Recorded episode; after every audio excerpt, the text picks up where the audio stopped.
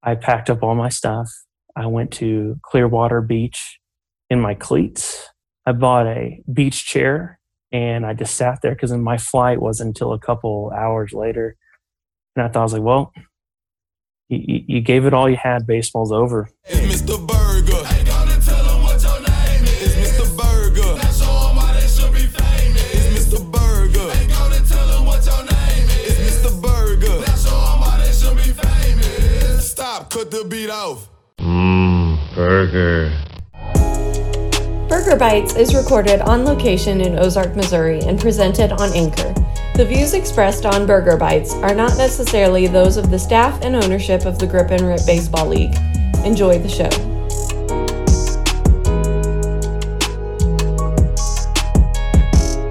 Baseball fans in Springfield, Missouri know the names Keith Gutton, Mark Stratton, Howard Bell, and Scott Nasby. Grip and Rip Baseball League founder and commissioner Tony Lewis has connections with all of them.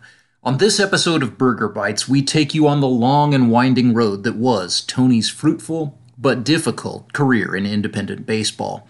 It almost ended on a beach in Florida before it took flight across the Atlantic, then took a long drive north.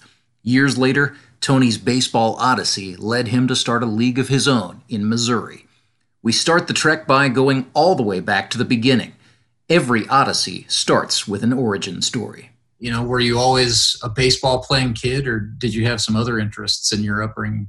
No, um, pro- no, actually, no, I didn't. I, I, my older brother Alex Lewis played for S M S back in the day, and I learned from him. I'm the youngest son of three in my family, and Alex played for Gutton and uh, Southwest Missouri State back in the day, and I was just a kid, Jason Foulballs, and um, he devoted his time to form me as a player. And, um, you know, I always had two goals in mind when I was a kid. I want to play baseball. I want to get paid to do it. And I want to see the world. And so I, I knew that baseball could do that for me when I was a kid. It's easy. If you, if you hone your craft and if you're really good at it, then you can obtain making this somewhat of a profession and also seeing some amazing places in the world. And uh, I was able to do those three things, not to the capacity that I had in my dreams to be a Major League Baseball player.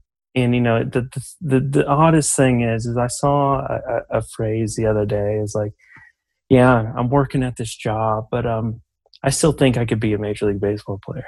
and, um, the weird thing is, is I still think I can, and I'm thirty-six, and I'm, you know, I'm an over, overweight, out of shape banker right now. But it's like, you know, it's like I, you know, these guys can still do it, and that's that's the main drive and passion of this thing is these guys can still do it and do it at such a level that's very impressive to see.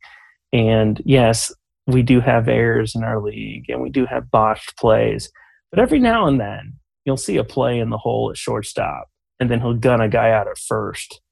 And then people are like, holy God, that was a great play. And see, that's that's the whole purpose of it. So so your your glory days, you played for Stratton at Glendale, and then um, did you start off at Missouri State? I did, I did. Um, they just came off their, their College World Series run in Omaha, and I came in. My freshman season was when we – when they were building Hammons Field, and they were actually still playing at Price Cutter Park. Um, I was a freshman, and I had redshirted that initial year when the first part of that season was played at Price Cutter before the grand home opening to unveil Hammons Field. And uh, I survived all the, the the cuts and the tryouts and the walk-on tryouts all the way to, to actually make Missouri State's roster. And I knew that was going to be special because on that roster, I knew that I was going to be able to be suited up to unveil Hammons Field, which was going to be great. It was going to be a good achievement. And there I was, uh, Hammons Field, ten thousand, eight thousand, ten thousand fans. And I was the one of the only local guys there in uniform.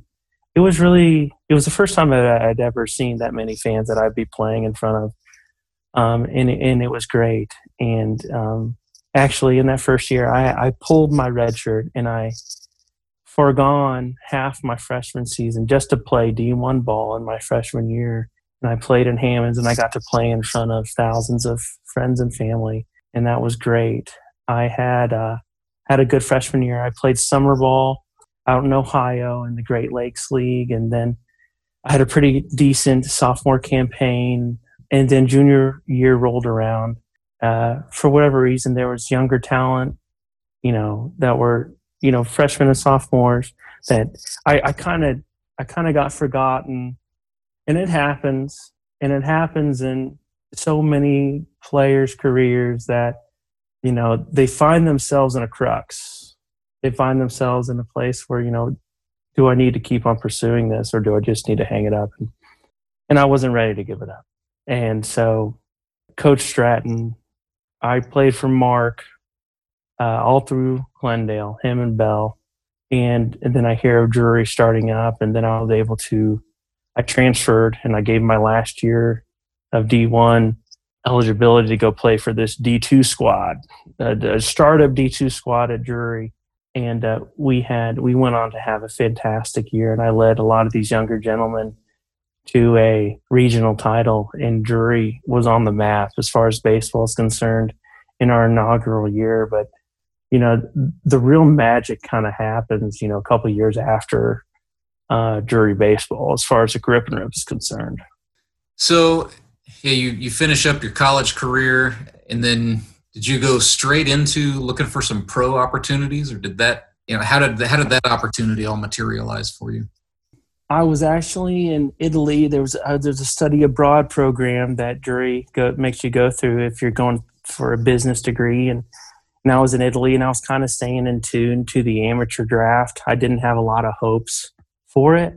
I knew I was passed over. And I'm like, well, it looks like baseball could be over for me. Um, but then when I came back home in July in two thousand eight, uh, I got a letter from the Philadelphia Phillies that was like, hey, we want you to come out to this select free agent tryout that we're going to have in Clearwater, Florida. And at that time, you know, I, a lot of my friends had taken a lot of desk jobs, and they had started their careers in finance or whatever field they went into. But I'm like, you know, I, I I'm not giving up. I can't. I, I can't do it. And I, I went and took this tryout, and I paid for my own flight, paid for my own rental car, went down to their spring training complex, and I survived out of a five or six day tryout where they made cuts every day. I survived to the last day for the Phillies. And I was like, you know, I, I played my heart out. I played at shortstop. My main position was short, and I made every single play that came at me, not one error. I actually was one of the extra base hits off the wall, and some of these guys from all over the world were there. I'm like, man, these guys are these guys are good. You know, I and I thought myself, I was like, you know, I'm pretty good. But these guys I'm competing with and playing with are very good too. But I have just as good a chance to make this final spot, or these final couple spots, to be invited to their spring training. And uh, it came down to it, and I got cut the very last day. And I'll never forget, I packed up all my stuff. I went to Clearwater Beach in my cleats. I bought a beach chair, and I just sat there, because my flight wasn't until a couple hours later. And I thought, I was like, well, you, you gave it all you had. Baseball's over. And uh, I went back home, and it wasn't the greatest of feelings to kind of come back feeling that baseball was over. But, um, you know, a good friend of mine, Nasby, he's the coach of Drury now and obviously worked for the G R B L. He goes, hey, I, I've made some calls for you. And a, uh, a Tampa Bay Devil Ray scout, I, I believe, was down there watching. And he goes, he's got something for you, uh, but it's not in the States. I was like, okay, where, what, what's, what, what are we talking about here? And he goes, well, you got a choice between um, Eastern Europe or Paris. And I was like, well, I, I'd like to go to Paris. and uh, and he's like, okay, well, you know, it's not the level ball that you're probably going to be accustomed to, and it's going to be really different. And so I got in touch with the scout, and then he got me in touch with the general manager out of this team, out of this little town just north of Paris. And they had done their research on me, and they had said, yeah, you know, in France, we're only we can only have three foreigners per team. But the town you're going to play for is so small, they can only afford one, and you're the one. And uh, we'll pay for your flights, and we'll pay you a monthly stipend, and we'll also pay for a train pass, and we'll and we'll pay for your flat. And I go, this is a no-brainer. I was like, sign me up. Let me know when to report, and, and, and let's get started. How old are you when this is happening? I was twenty-two years old when that was going on. And did you did you have any background in studying French or or know anything about the culture? Absolutely not.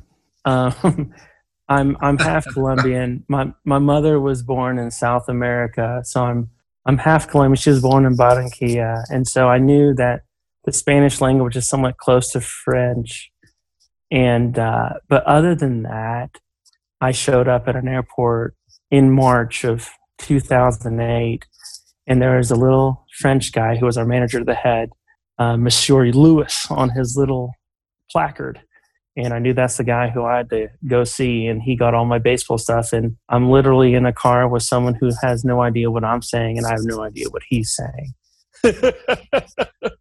and, and we get to this small town in France, and he shacks me up. He goes, you know, like like how all minor league ball is, and indie ball is, you know, you, you get uh, host families or whatnot. My host family was this extremely elderly couple in this tiny little town in northern France. I played in a town called Rouen in the Normandy province, and uh, they go, you have the attic. And, you know, this is our house, and this is the this is our kitchen, but you have a hot plate, and you have a bathroom, and you're relegated to the top floor of our house. Um, so it was based, it was very clear-cut rules. It was kind of like, here's your key, you come in here, this is your path, and then you, you sleep here, then you, you get out and do your baseball things, and then you come back and you take yourself back into your room and you have your hot plate for your eggs and your or your your little steak, whatever it is you want to make. But um, that's what I did. Sounds like they were huge baseball fans. No, yeah. And, and that was the other thing, too, is French baseball, I mean – it's not like uh, the passion like it is in the States. It's kind of like if, you know, you brought over a, a star rugby player to come into Springfield, or like a cricket player. And then this this nation is, uh, France and these guys that play baseball over there, you know, they're passionate about this sport that's just not that popular over there. And what was, uh, the, what was the name of the club you had hooked on with? The Bois Guillaume. Woodchucks. The Woodchucks. That reminds me of a big fella I know who has plenty of experience chucking wood, and that's Brock Chaffin. The former Missouri State Bear is the founder and the lead salesman at Rube Bats. Rube Bats offers quality wood at unbelievably low prices. No plastic, no composite, and no price gouging. Almost every bat is just thirty-five dollars, and Rube Bats donates ten dollars from every purchase to help shelter dogs right here in the Ozarks. Helping hitters, helping dogs, and keeping plastic out of the game. For more information, find him on Facebook by searching Rube Bats. That's R U E B Bats. Funny thing about the woodchucks, they no longer exist. Elected officials in Bois Guillaume received complaints from people who lived around the woodchucks park because of too many stray foul balls. According to French baseball records, the club dissolved from further complications from a fight with City Hall in two thousand ten, just two seasons after Tony Lewis left France. His travels were far from over, and Tony was about to stumble into a baseball experience that would later lead him to start a league of his own in Springfield, Missouri, the G R B L. But we're getting ahead of ourselves. Let's get back to northern France. So Bois Guillaume is... Bois Guillaume woodchucks, all right. It, it's, in English translation, that'd be William Woods, because Bois is wood and Guillaume is William. So it'd be the William Woods woodchucks. And so uh, I played for the Bois Guillaume woodchucks for the entire year of two thousand eight, and it was such a memorable year, playing and seeing the entire country of France and the Riviera and playing international teams and just being engulfed in such a culture that I had never been in, and picked up the language very, um, it was kind of a dumbed down understanding that I had of the language, but pretty soon, I'd probably say three to four months in, I was pretty conversational, and my parents made their way over there to see some of the games, and they were actually impressed with my understanding of the French language, even though I knew at then, at that point, that my, my understanding wasn't near good enough to, to, to live over there, for example. But um, it was uh, to see these guys who had normal jobs outside of playing on the weekends. It was what they lived for. And so that was kind of a common theme that kind of stuck in my head. But the real inspiration for the G R B L came whenever I came back to the States and I started playing stateside for the next two years. So yeah, so after that, that two thousand eight season in France, you returned to North America, and then uh, what was next for you as a professional ball player? So I, I'd actually played against a team called Cherbourg, who was near the English Channel, and there was a scout, well, a former M L B scout that knew French. He was a he was a Canadian Quebecer who knew French, and he was recruited by this team out of northern France to coach their team. And when I played their team, I mean, you got to understand the level of baseball over there. It's probably equivalent if you had a pretty good high school team here in the States, they would mop the floors with one of the national teams over there. And when I was over there, and it's not a, a touting of any any stretch of the imagination, you know, I, I was batting insane, four fifty-two, a five fifty-two average, uh, seventeen home runs, seventy-two R B Is, and a, just over a fifty-game set. But I was facing competition that was equivalent to almost high school ball. And this guy was like, "What are you doing over here?" And I'm like, I just... I just wanted to keep playing. He goes, "Well, I'm going to get a coaching job at this team in Toronto. And no matter what happens this year, you need to give me a call." And so I did. After the after we lost the national championship in France, we played in Paris and we lost that game. I was on a plane ride two days later to come back to the States. And that was in October of two thousand eight. And I had a little bit of downtime. And I could have either started a career then, but I I knew I wasn't done after having the success I had in France. I mean, even though that wasn't much, I'm like, ah, I can't give this up. And so I was still trying to get back overseas, actually. But then I picked up his number and I called him. I go, "Okay, so tell me about this team." He goes, "Well, the, they're called the Toronto Maple Leafs in the I B L, the Inter-County Baseball League." And I go, "Well, is this affiliate? Is it independent? Like, what is this?" He goes, "No, it's none of the above, but it's a really competitive ball in Toronto. And I think this is the next step for you. But before you come here, I want you to meet my best friend." Uh, his name was Steve Olshak, who was the guy who got me back to the States. He goes, Steve, Steve tells me, and he goes, you, you need to meet my friend Bill Brick." And I had researched Bill Brick. And Bill Brick was an ex-major leaguer. And he was at that time a current assistant to... current G M assistant to the San Diego Padres G M. And he goes, "You're going to need to meet him. You need to drive to Chicago, meet him just outside, just, just across in Indiana, meet him at this high school field, try out for him. Then you can come and play for me for this Toronto league. Have him take a look at you because he might want to take you somewhere where you actually need to go. And if that doesn't work out, you play for Toronto." And I did. I had met my now wife, Stephanie, when I was starting this crazy venture of playing indie ball and semi-pro ball. And she drove with me up to Chicago. We went and, and I did this tryout just personally in front of Bill Brick with a bunch of these high school kids. And he goes, "Man, you got it. I need to make a couple calls. Just go up to Toronto for a little bit and I'll get you to a different team." And so Stephanie got on a train to come back to Springfield, and I took my little white Jeep Cherokee and I drove it from Springfield all the way to Chicago, all the way up to Toronto. And I was playing for this league called the I B L, which is truly, I think, the essence of what I'm trying to create for the G R B L now. It's a men's league that was televised by all these suburbs of Toronto. And you have such town team pride for the players and their teams, but it really is truly men's wood bat baseball. All these guys, they had jobs. They played a couple times a week. but they live for it. At that time in my career, I had thought, yeah, this is great, you guys, but I, I need a little bit more. And so Bill Brick had contacted back again. He goes, well, long story short, I'm going to send you to a team out of Chicago. So I went and signed with a team out of Chicago called the Windy City Thunderbolts. The Windy City Thunderbolts took me in for two or three days. They go, Tony, you're good, but we're full up.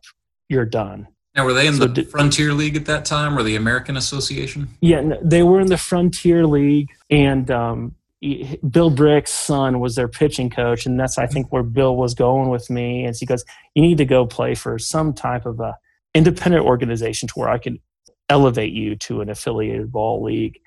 And the son was like, I'm so sorry, Tony. Like, we're we're full. You're good. But we can't keep you.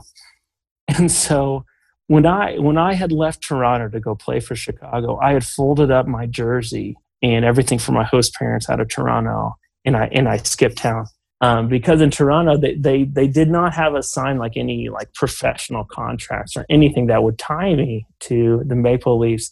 And so I basically said, "Hey guys, I need to get out of here and try and elevate my career." So that's what I did. But then it kind of kicked me in the butt because then they cut me immediately. So I went home in the middle of the two thousand nine season, and it and hadn't been Labor Day yet, and I, and I was out of the job, and I'm like completely dejected from baseball. I was like, I'm just following what everyone's trying to tell me to do, and like this just really hit me in the face.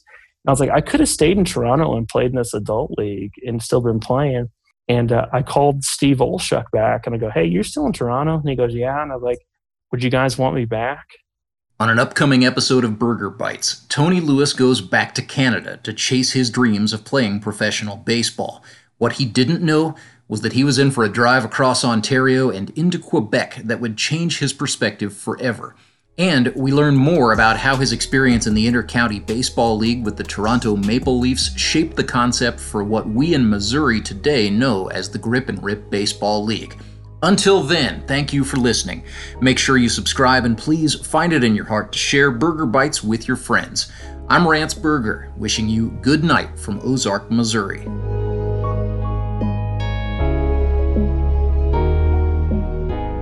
He called my mom and dad, and he goes, is this Lisa Lewis? And my mom was like, well, yeah. He's like, well, your son, Tony, we can't find him. And he literally hung up the phone.